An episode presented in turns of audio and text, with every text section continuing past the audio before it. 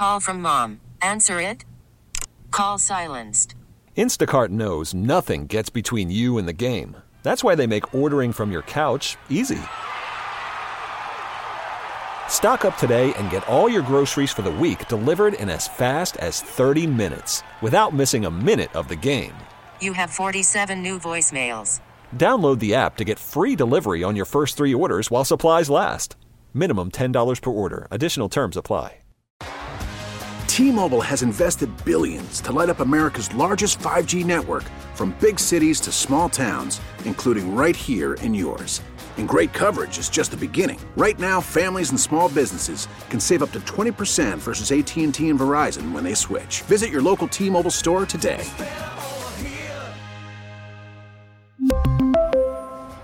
Plan savings with three lines of T Mobile Essentials versus comparable available plans. Plan features and taxes and fees may vary. Now it's time for Inside the Clubhouse, a show dedicated to the Chicago baseball fan, featuring the best Chicago baseball conversation, as well as the big MLB topics, along with the biggest names, greatest guests, and listener interaction, starring score baseball insider Bruce Levine and half of Chicago's number one sports morning show, David Haugh, on Sports Radio 670 The Score and 670thescore.com, a radio.com sports station presented by BetRivers Sportsbook. Good Saturday morning, Chicago. Welcome inside the clubhouse here on 670 The Score, broadcasting live from our Hyundai Score studios. I am David Haugh, along with Bruce Levine, here until 11 o'clock, as we are every Saturday morning, talking baseball, even as the work stoppage reaches its 80th day. Yeah, 80th day. How many more days do we have to put up with this? That's the question, the only question really that matters. Good morning, Bruce. Good morning, David. I don't think too many more. Uh, I, I, believe this next week is uh, the time where finally both sides, the players and the owners, take each other seriously. Consider this, David. You just mentioned it 80 days uh, since the lockout started on December 2nd when uh, Commissioner Manfred announced it. And uh, he said at that time, this is being declared now so that we get we sit down at the table and get a deal done. Until something like this happens, we won't get a deal done. Well, there's only been seven meetings, uh, probably a, a combination of maybe two hours total that these people have sat down and talked to each other. Finally, on Monday morning, in a place to be determined at this point, we haven't exactly been told where this is going to be at. Uh, the owners and the players are going to sit down and sit until hopefully a deal is done. My sources uh, say that both sides have committed to at least Monday and Tuesday of a full schedule of meetings each day. Uh, that is progress. Doesn't mean we're getting a deal done by Wednesday, but uh, you know, a lot of other reports out there are saying that uh, the two sides will sit and meet all week long. Uh, from what I understand, it's Monday and Tuesday, and they're going to try to hammer this thing out. Uh, well, hopefully Bruce, that's the case. Progress. They, they, better make some progress because I, I said coming in, the, the only question that really matters is how many more days we have to put up with this. Baseball can't ignore the other looming question: is that is how long will fans tolerate this kind of nonsense, and what effect it will have on their love for baseball? Will they stay away? And that's a question I think we want to ask our audience. 312 644 6767. What effect does this 80 day lockout, 80 days and running, uh, have on your feelings about baseball and your willingness and maybe uh, to, to pay attention, to go back to spend your money at ballparks in Chicago when the Cubs and Sox finally do play, because they will. And, and when we, we want to hear from you, we also have a great show ahead. Bruce, you know we have Bob Kendrick, the president of the Negro Leagues Museum, coming up at the bottom of the hour. It is Black History Month. Bob's a great talker, and we look forward to talking with him. We're going to talk to Jared Banner next hour, the Cubs vice president of player development, and Ken Davidoff from the New York Post, who has got his finger on the pulse of all negotiations out in New York. But I want to get back to what you said and your sources, and you're talking to them, Bruce, because I think it's interesting. What can you tell us also about the inclusion of owners in this process and what effect that might have? Right. Uh, you, are going to have up to eight owners uh, involved in this process. Uh, Some of them are on the executive committee uh, that are involved in the negotiations. But uh, you're going to have a, a, a, a, ability to have these eight owners at, at this meeting. So what does that mean to a, a fan or someone that's listening on our show right now? And basically, it's about the ability of having decision makers for Major League Baseball there as these negotiations take place to be able to go and caucus within the uh, the meetings themselves, taking a timeout. We're taking a half hour break. Both sides go into another room. They caucus. They talk about, well, I like this proposal by the players. They've come down $40 million on the uh, the new bonus pool that they're asking for pre-arbitration players. Let's uh, let's start meeting them halfway or along the way. We there's a deal to be done here. So that is why these meetings should be taken seriously and looked at uh, seriously by baseball fans who hope that by the end of next week something is accomplished so that spring training can start and spring training games can start in the first week of March. Well, the first week of spring training games have been canceled. That was the formal announcement yesterday. No surprise. Through March 5th, no spring training in Arizona or Florida. And and I, and I look at that, Bruce, and I think that was uh, there was a sense of inevitability. There also feels like there's a sense of inevitability, despite what you, you you're saying and the optimism you're expressing. You know, with the February 28th as being that kind of loose deadline, and I don't know how hard and fast it is, but if they don't, that, that's in nine days. In nine days, you were having to buy the idea that they're going to hammer out uh, this this agreement, and opening day won't be delayed. Disastrous if games are missed. That's what I keep coming back to. Rob Manfred said it will be disastrous if games are missed. I still, I, am a pretty optimistic person. I, I think I try to find the positives in things most of the time. I'm struggling here because I go back and forth, and typically I find myself waking up this morning. I don't know that I'm buying the optimism that, that people tend to be selling. The urgency seems to be there. They're going back Monday, but why hasn't the urgency been there earlier? That's what bothers me. Because there's nothing that uh, they felt they were losing except for the optimism of the baseball fans out there. Okay, that's all they. There was no money to be lost. Starting spring training games, there's money to be lost. Starting April 1st, okay, you have Max Scherzer who will lose $1 million, $1 million plus per week if there is a if there's no baseball. Okay, so why do I bring up Max Scherzer? Max Scherzer is going to make 43 million dollars in 2022. 43 million. So you do the math. Divide that by 26 weeks and that's how much uh, Scherzer is losing every week. Why do I say Scherzer? Because it's always been in the past situations with uh, players and owners fighting over contracts. It's always been the big players, the big money players, that dictated when the players said, enough, it's time to go back and accept this deal. And it's not going to be any different this time around. Who's going to tell Bruce Meyer, the negotiator for the Players Association? Who's going to tell Scott Boras it's time? It's the big players, the guys who make the most money. And that's really what I'm looking at here. The pressure on uh, both sides to start losing money. That's what draws these people to the table right now. 616 texter Bruce weighs in. I'm about done with MLB, not liking some of the changes being thrown out. The game isn't what I used to love. Too expensive to watch and getting too hard to afford to go to see. I get it. A lot of people probably feel the same way. Let us know what you think. 312 644 6767. Bruce, I want to get to the conversation Mully and I had with David Samson, a couple things that he said that stood out. But I want to ask you this when you talk about the owners, whether in person or just uh, contributing in a meaningful way, what has been the role, as far as you understand it to be, of, of Tom Ricketts and Jerry Reinsdorf in these negotiations? Uh, not, I mean, just uh, very interested uh, owners, one of 30, but uh, neither one really, uh, you know, putting in, you know, their, their time as far as executive council goes. Neither one are on the executive council for the owners. But uh, obviously as concerned as any of the owners in uh, Major League Baseball as far as uh, what they're going to give and what they aren't. I mean, they, they we don't get reports on the owners' meetings. I can tell you from people I talk to, they are very well informed, just like the players are very well informed. Uh, the, the, information for both sides is great. Unfortunately, we're not privy to those uh, those meetings, other than the fact of we hear the posturing from both sides.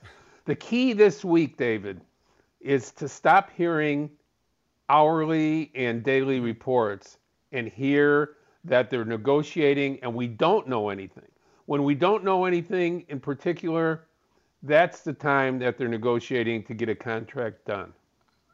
I'm with you, Bruce. Uh, I think I've just had my common sensibilities offended a little bit by having two. The last two meetings lasted a total of 49 minutes, 34 minutes one day and yeah. then 15 the next. Uh, that bothers me a little bit, but I understand that it's not always the length of the sessions. It's kind of the methodology and the the way that the course they they they choose to go down, and, and that's why I you know I was curious yesterday when Mully and I talked to David Samson, and David Samson is the former president of the Miami Marlins, who now does radio and has a podcast and is very thoughtful and pretty, pretty, uh, pretty smart guy. And I wanted to know what you thought about two things that he said. So let's begin there because I'm curious what your opinion is. When David Samson addressed uh, this idea of getting too caught up in how long these sessions lasted. Well, actually, a lot got accomplished because the players showed where they are, and they're trying to not move yet because there's no actual deadline.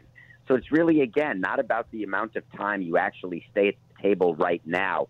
But as we head into next week and the week after, then you're going to see longer sessions and you're going to see more frequent sessions because there's a real deadline in theory, and we should talk about that. But the real deadline of February 28th to have a deal done in order to start the regular season on time.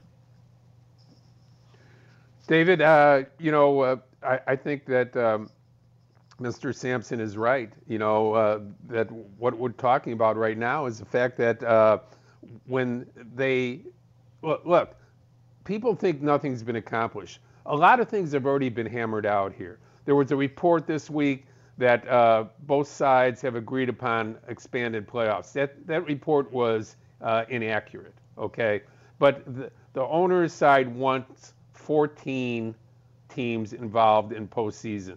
Uh, the players' side will want it as well because of the fact that both sides will make a lot more money. So a lot of these things are already pretty much decided upon. The players won't agree to that until they have somewhat of the, the, uh, the situations for pre-arbitration bonus pool, uh, players being paid earlier, and a higher competitive balance tax given by the owners uh, committed to. Once that's committed to, they're going to sign off on that. You're, you're going to see the expanded playoffs.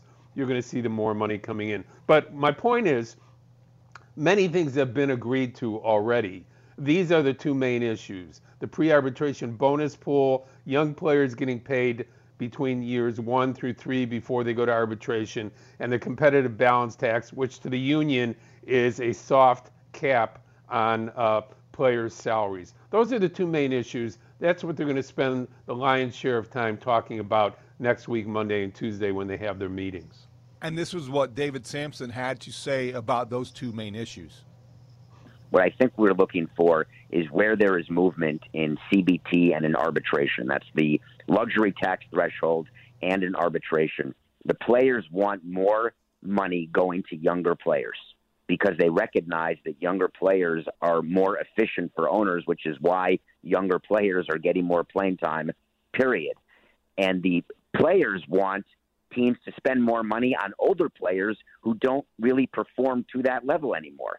So that sort of argument give and take is where you're going to see the majority of the negotiating. All the other stuff is just noise that really signifies nothing. So what I'm looking for is what level of compromise the owners have in terms of the luxury tax threshold and what level of compromise the players have in terms of the number of players who are eligible for arbitration and then the amount of money that goes to pre-arbitration players. So look for that next week. Look for movement. But again, the real underlying issue is is February 28th a deadline in their mind or only in our mind? That was David Samson on Friday's Mully and Haugh show, giving us some of his insight and uh, based on his experience as a president of the Miami Marlins. Bruce, pretty interesting guy, pretty good interview. 312 texter weighs in. I hate texts like that, the one I previously read. All professional sports are expensive to attend in person. Why do people want to single out baseball? Labor negotiations are always contentious, no matter who is involved. You buying that? Uh, no, I don't, because uh, the other the other sports have salary caps where the, uh, the largest amount of revenues are split in a uh, percentage basis way, and and there is not the same contentious uh, situations any longer that were uh, involved with the NFL and the NBA, and it, it's just and NHL the, the the salary cap solves it and and it's it's pretty it's pretty easy for them to know that they're getting a certain percentage of almost all of the revenue. In baseball, that's just not the way it's cut. It just doesn't happen that way. 847 texter, I think, speaks for a lot of people, Bruce. I'm 41 and unfortunately done with baseball. Too many petty rule changes and pace of game hypocrisy. Truth is, real baseball fans will stick around uh, for four hours and not complain about it because we truly love the experience of the full game. And a lot of media members and irrelevant fans have been crying about annually. The notion that MLB is trying to cater to the younger crowds, thinking they want shorter games and all of the rule changes, soon will backfire as they will be missing out on daily ticket sales and viewer ratings from true baseball fans like me. I'm done. Enjoy what's left of this former American pastime. Wow. Well, you know, there's a lot of truth in what he says. Um, it, the demographic is frightening to baseball owners and people who are in charge of the game because uh, the, the, people that are uh, paying the most attention still and uh, people that are purchasing the products still are mostly in their 50s and above.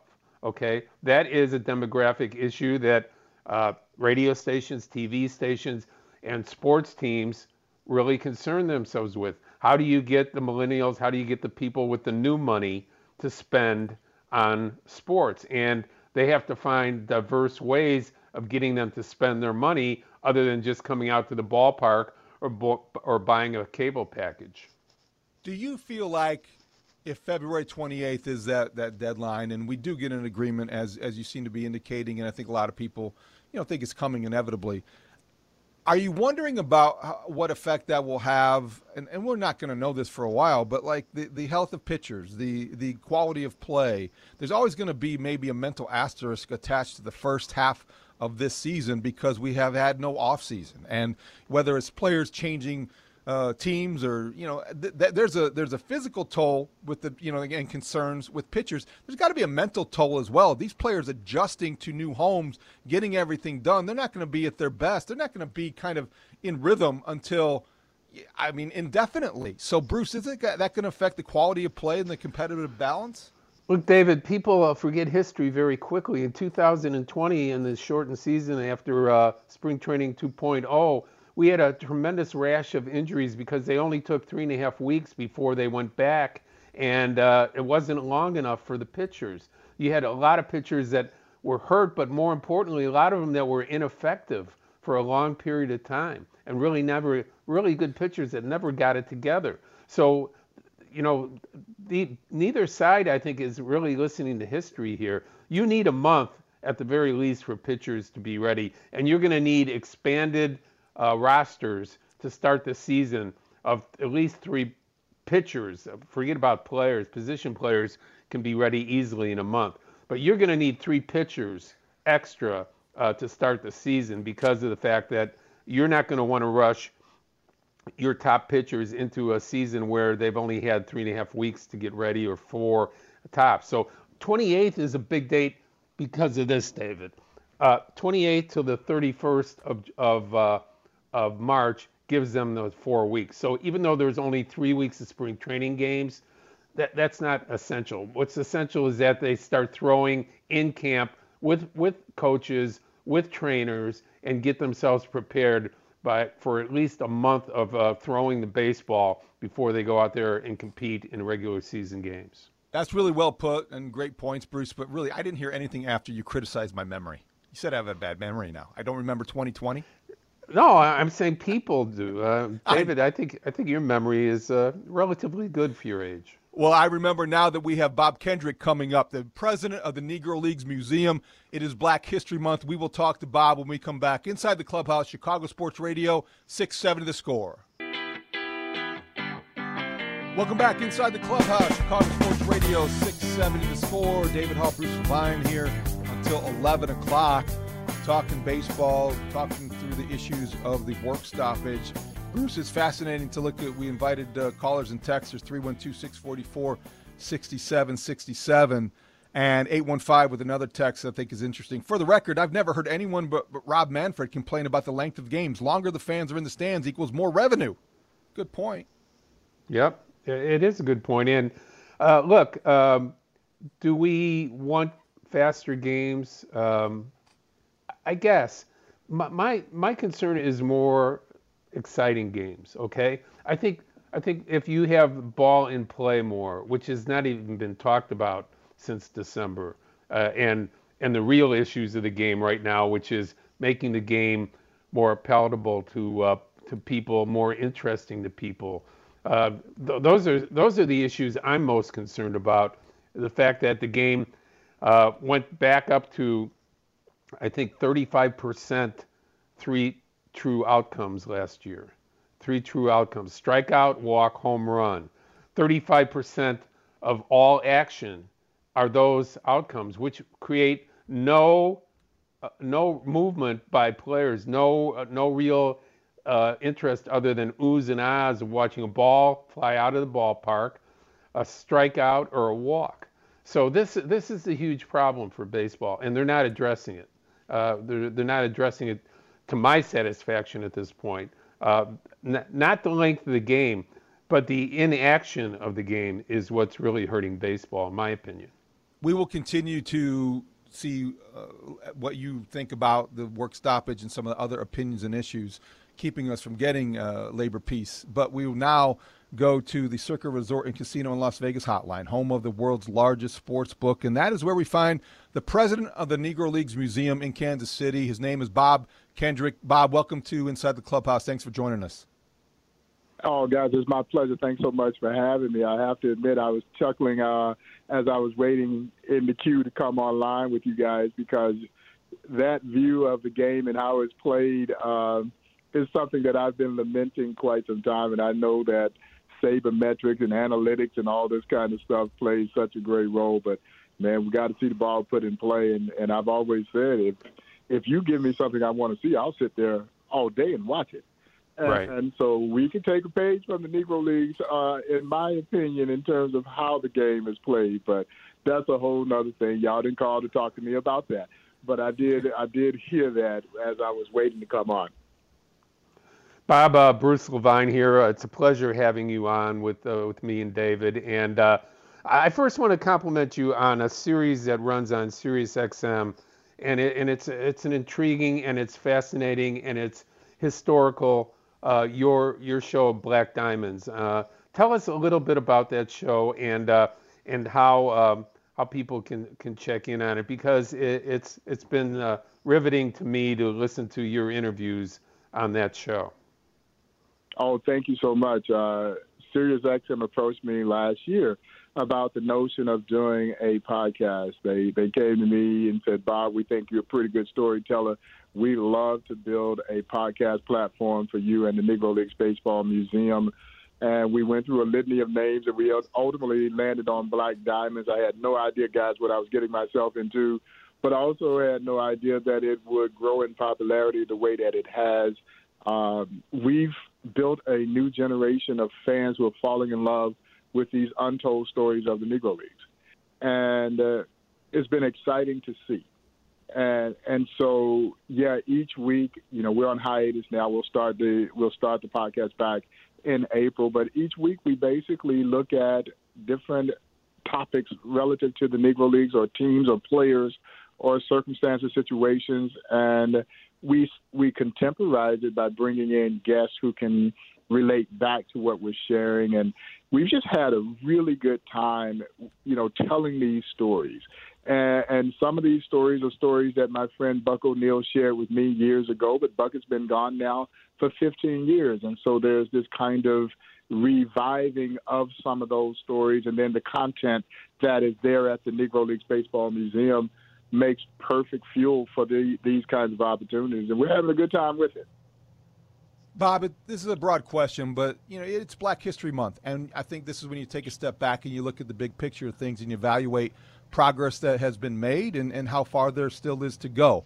At the beginning of the 2021 season, uh, opening day, there were 7% of players on rosters that were, were black players. That's down from a high of 18.7% in 1981. So I'm asking you, as the president of the Negro Leagues Museum, somebody who deals with these issues on a daily basis, how is Major League Baseball doing in getting more opportunities or making the game more accessible and appealing to young black kids? Well, the great thing about it, guys, is that Major League Baseball and Major League Baseball's Players Association understand that this is an issue that has to be addressed because that was the first step. And I, I think that's part of the reason why the relationship with the Negro Leagues Baseball Museum and both sides of our business of baseball has also evolved because they too understand that if we're going to effectively move the needle uh, on the other side of those alarming statistics that you just shared, it starts with the history. For me, baseball is the most aspirational of all the sports. You have to see yourself. And the way the game is today, our kids don't see themselves. And again, you alluded to the pace of the game and everything that we love about our game. In some senses, are things that have actually hurt our game. You know, we love the tradition. Baseball is a tradition-rich sport. That's one of the things that we've always loved about our game. But one of the things that has hurt our game is its tradition. And, and so we're going to have to add a cool element to our to our game if we really want to appeal to young people. Obviously, we're working diligently to bridge the economic gap that has kept a lot of kids away from our game. Our game was once a blue collar sport. It is now a country club sport in the way that it is played and everything in and around it from an infrastructural standpoint that makes it very challenging for, for kids to play this game. And so we're working diligently to try and, and bridge that economic gap. But I, I can't understate the value of seeing yourself. And so when kids walk into the Negro Leagues Baseball Museum, they see people who look just like them who played this game as well as anyone ever played this game. But guys, not only did they play the game, they owned teams. They were managers, they were coaches, they were traveling secretaries, they were team physicians. They fulfilled every role you could fulfill within the business of the game of baseball as well. And, I think that is really important. And so hopefully the relationship with the museum will just continue to evolve. We'll continue to collectively try and deal with a solution. We know what the problem is. Now it's about finding a solution. And and I can tell you, the, you know, the one thing that we are as a society, or I should say the one thing that we are not as a society, is patient. We're not patient. We live in a microwave society. We want everything instantaneously, and, and there's nothing instant about our game. And so what we're starting to see slowly but surely is the minor leagues a little bit more populated with black players. More black players are being drafted, and the the, the form for them are becoming more visible. Uh, and scouts are maybe a little bit more in tune than what they were before. And so as we see the, the minor leagues more populated, I think we can start to look and effectively see a timetable when we'll start to see these numbers slowly but surely increase. But we've got a lot of work to do in terms of how we market our game to make it more appealing to uh, young urban kids. Bob, uh, you know, 100% on, on what you just said, and and also being able to show your athleticism in a game that that has very little movement these yeah. days uh, yeah. is yeah. it's got to be a key. I mean, in, in my mind, if if a, a, a young kid out there says, "Hey," I mean, Tim Anderson said four years ago, baseball is boring. Now, Tim Anderson is one of the uh, focal points of Major League Baseball. He's he's an energizer. He's a guy that people yes, consider yes. a new wave player. But when someone like that says, "Hey, it was boring to me," uh, and you know, he, we know his background was as a basketball player. That, that that's that's a bit of an issue to, to get people involved in uh, baseball being an athletic game once again. Yeah, well, that's what we hope that for me, and I'm I guess Bruce, I'm old school because I, for me, Tim is not necessarily a new age player. Tim is a throwback to the Negro Leagues. He Tim could have played in the Negro Leagues because that's how they played the game. I posted something the other day, guys, where Andrew Rube Foster, Chicago, his Chicago American Giants. Root Foster ordered 11 straight bunts in a game we might not see 11 bucks in a season. You're right. and, you see, you see a manager get fired for sure. Yeah, yeah, no, for sure. He had all these athletes. You know, you got these thoroughbreds, and you got to turn them loose. So I go back and I think about the success of our 2015, 2014, 2015 Kansas City Royals, and we had these athletes on this team, and it took a minute and somebody said, you know what? Let's turn these athletes loose. And then they started doing things. They started stealing bases. They put players in motion and these kinds of things. And your interest is automatically locked in now. You know, when, when you can steal a base and everybody in the stadium know you're going to steal that base or try to steal that base, and they don't know what pitch you're going on there's a level of anticipation that comes along. And I and I go back and I, re, I reflect on one particular play the year that we won the World Series in 2015. And Lorenzo Cain, we're at the K. Lorenzo Cain against the Toronto Blue Jays. Lorenzo Cain's on first base. Eric Hosmer hits a single. And Lo Cain scores from first on a single. And y'all, when he hit that little pop up slide at home plate, the, the entire stadium went crazy you know that's what we we miss in our game again. You know, I understand the the home run and and you were talking about it, the strikeouts. The strikeouts are really so troublesome because when you're striking out that many times, there's no action going on at all. No one's involved in anything, and you know, I, I know the analytics say, well, you got all these power arms and that kind of thing, and it's hard to move the line, and I just don't buy that.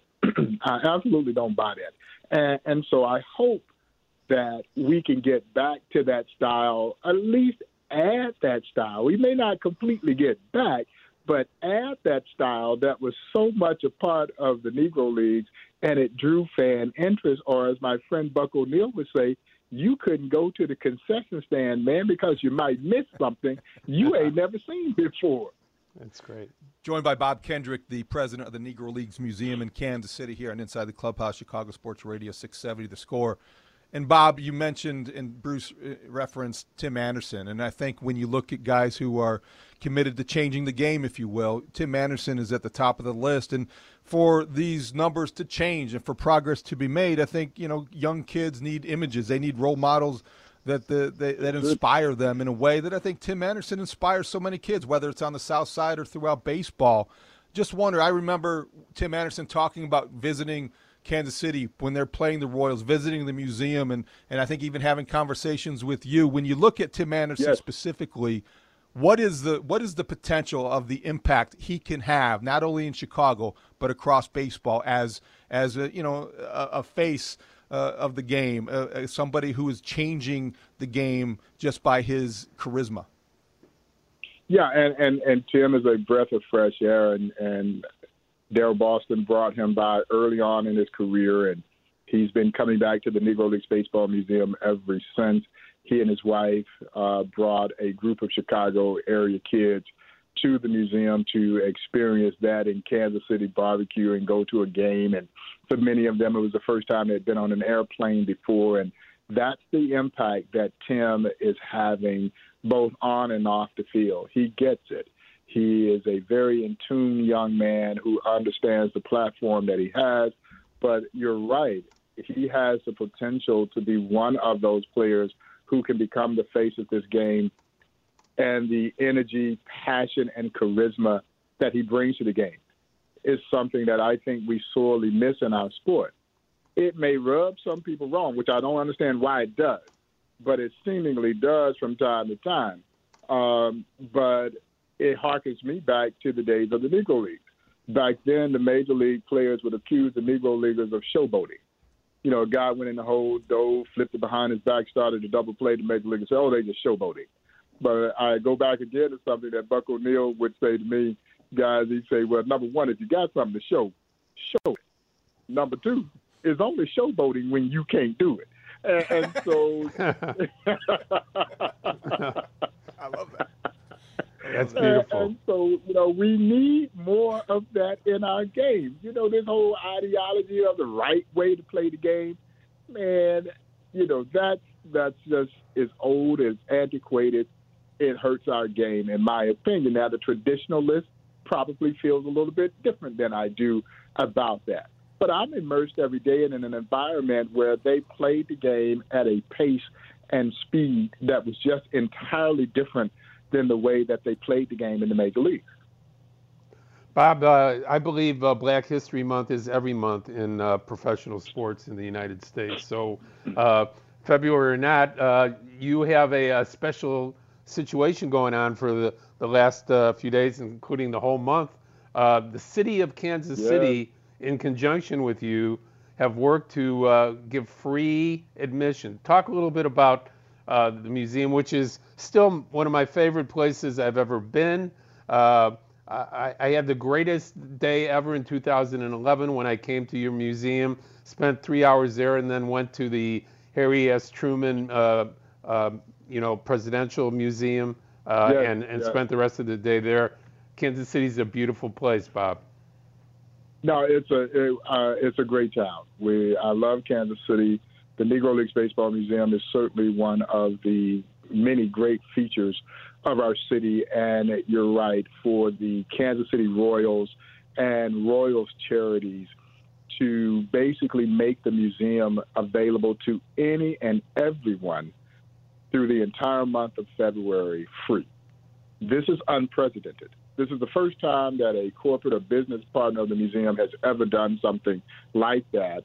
And, and I can tell you, people have really responded to this very generous offer that the Royals and Royals charities uh, put forth.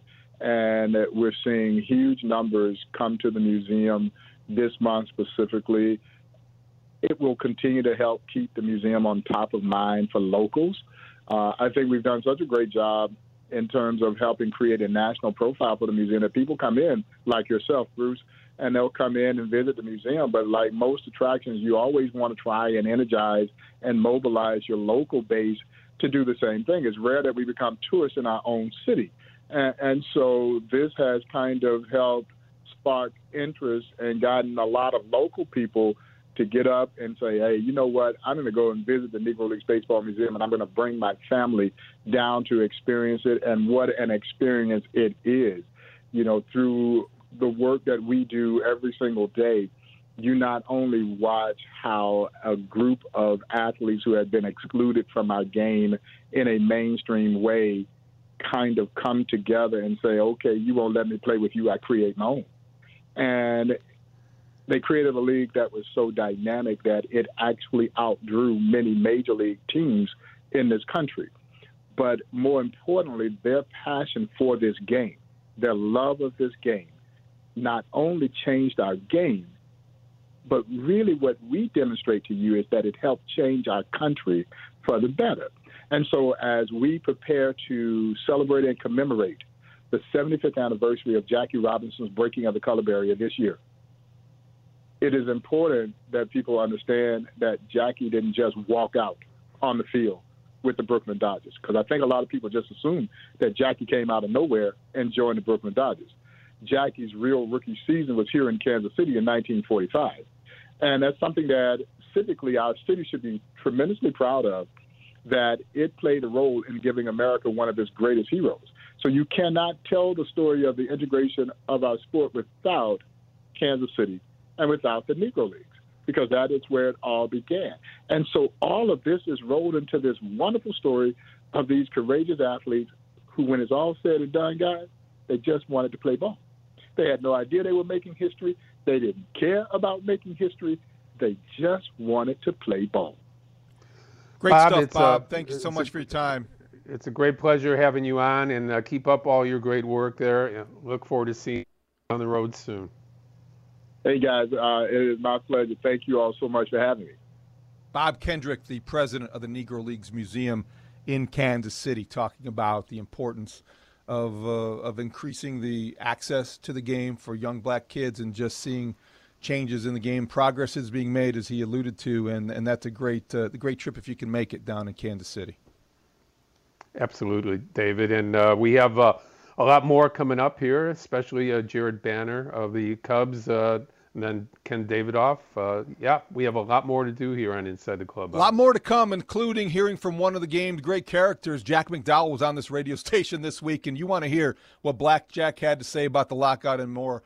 We, we will talk about that when we come back inside the clubhouse, Chicago Sports Radio 670. Welcome back inside the clubhouse, Chicago Sports Radio 670 the score. David Haugh, Bruce Levine here until 11 o'clock. Big hour ahead.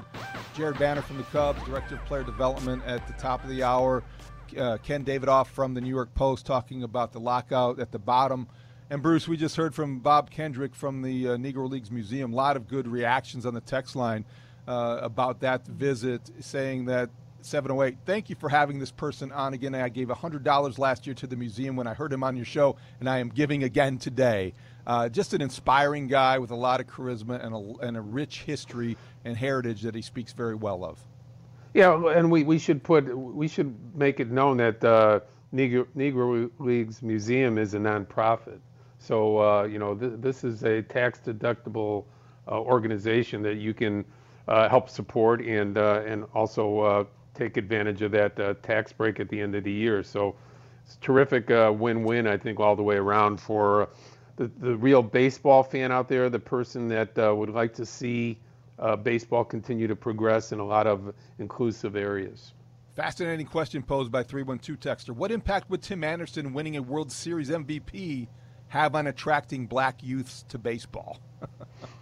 Well, it would have a certain a, a, strong impact in Chicago. I'll tell you that much. I mean, uh, I think he's already had a strong impact, but uh, Tim uh, transcends um, race as far as I'm concerned. I think he's just an exciting baseball player that speaks his mind and is a player of the modern era that uh, I think fans are drawn to because he's not afraid to uh, look at the game in a different way, play it a different way sometimes and also speak his mind. I think it's you know it's totally refreshing to watch him go about his business. Speaking of White Sox players who like to speak their mind, Jack McDowell did it as well as anybody, and uh, it was as fascinating as any White Sox players put on a uniform in, in this generation. He was on the Parkins and Spiegel show yesterday. It was a 28 minute interview. I would advise everybody to go to the Odyssey app and, and listen to that because it was compelling, Bruce. And we don't have enough time in this segment. We will get to it before the show is out uh, later next hour about what he had to say. To just quickly, what was your initial reaction to hearing what Black Jack McDowell had to say yesterday? It's Jack. Jack is Jack. He's always been a uh, in-your-face, uh, honest guy. He, he, has opinions on things. Uh, some people think they're way out there. Um, I I always respected him. He's a well thought out guy. He's an intelligent guy. It was a, a, a lot of fun covering his career and he would not be afraid to tell me where to get off at certain points. Uh, you know, like uh, interview over, Bruce. You know, I mean, th- these are common things. Jack McDowell was a terrific competitor, a terrific pitcher, and a honest, honest and straightforward guy. And we will hear some of that before we get out of here next hour. But when we come back, Jared Banner is the director of player development for the Chicago Cubs, and he will join us next inside the clubhouse. Chicago Sports Radio 670 The Score. We really need new phones. T Mobile will cover the cost of four amazing new iPhone 15s, and each line is only $25 a month. New iPhone 15s? Only at T Mobile get four iPhone 15s on us and four lines for 25 bucks per line per month with eligible trade in when you switch.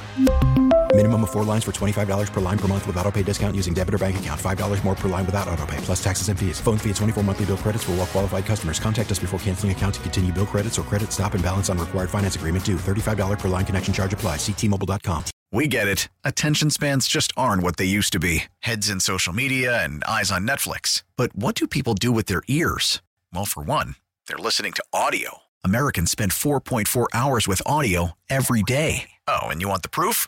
Well, you just sat through this ad that's now approaching 30 seconds. What could you say to a potential customer in 30 seconds? Let Audacy put together a media plan tailor made for your unique marketing needs. Advertise with Audacy. Visit ads.audacy.com.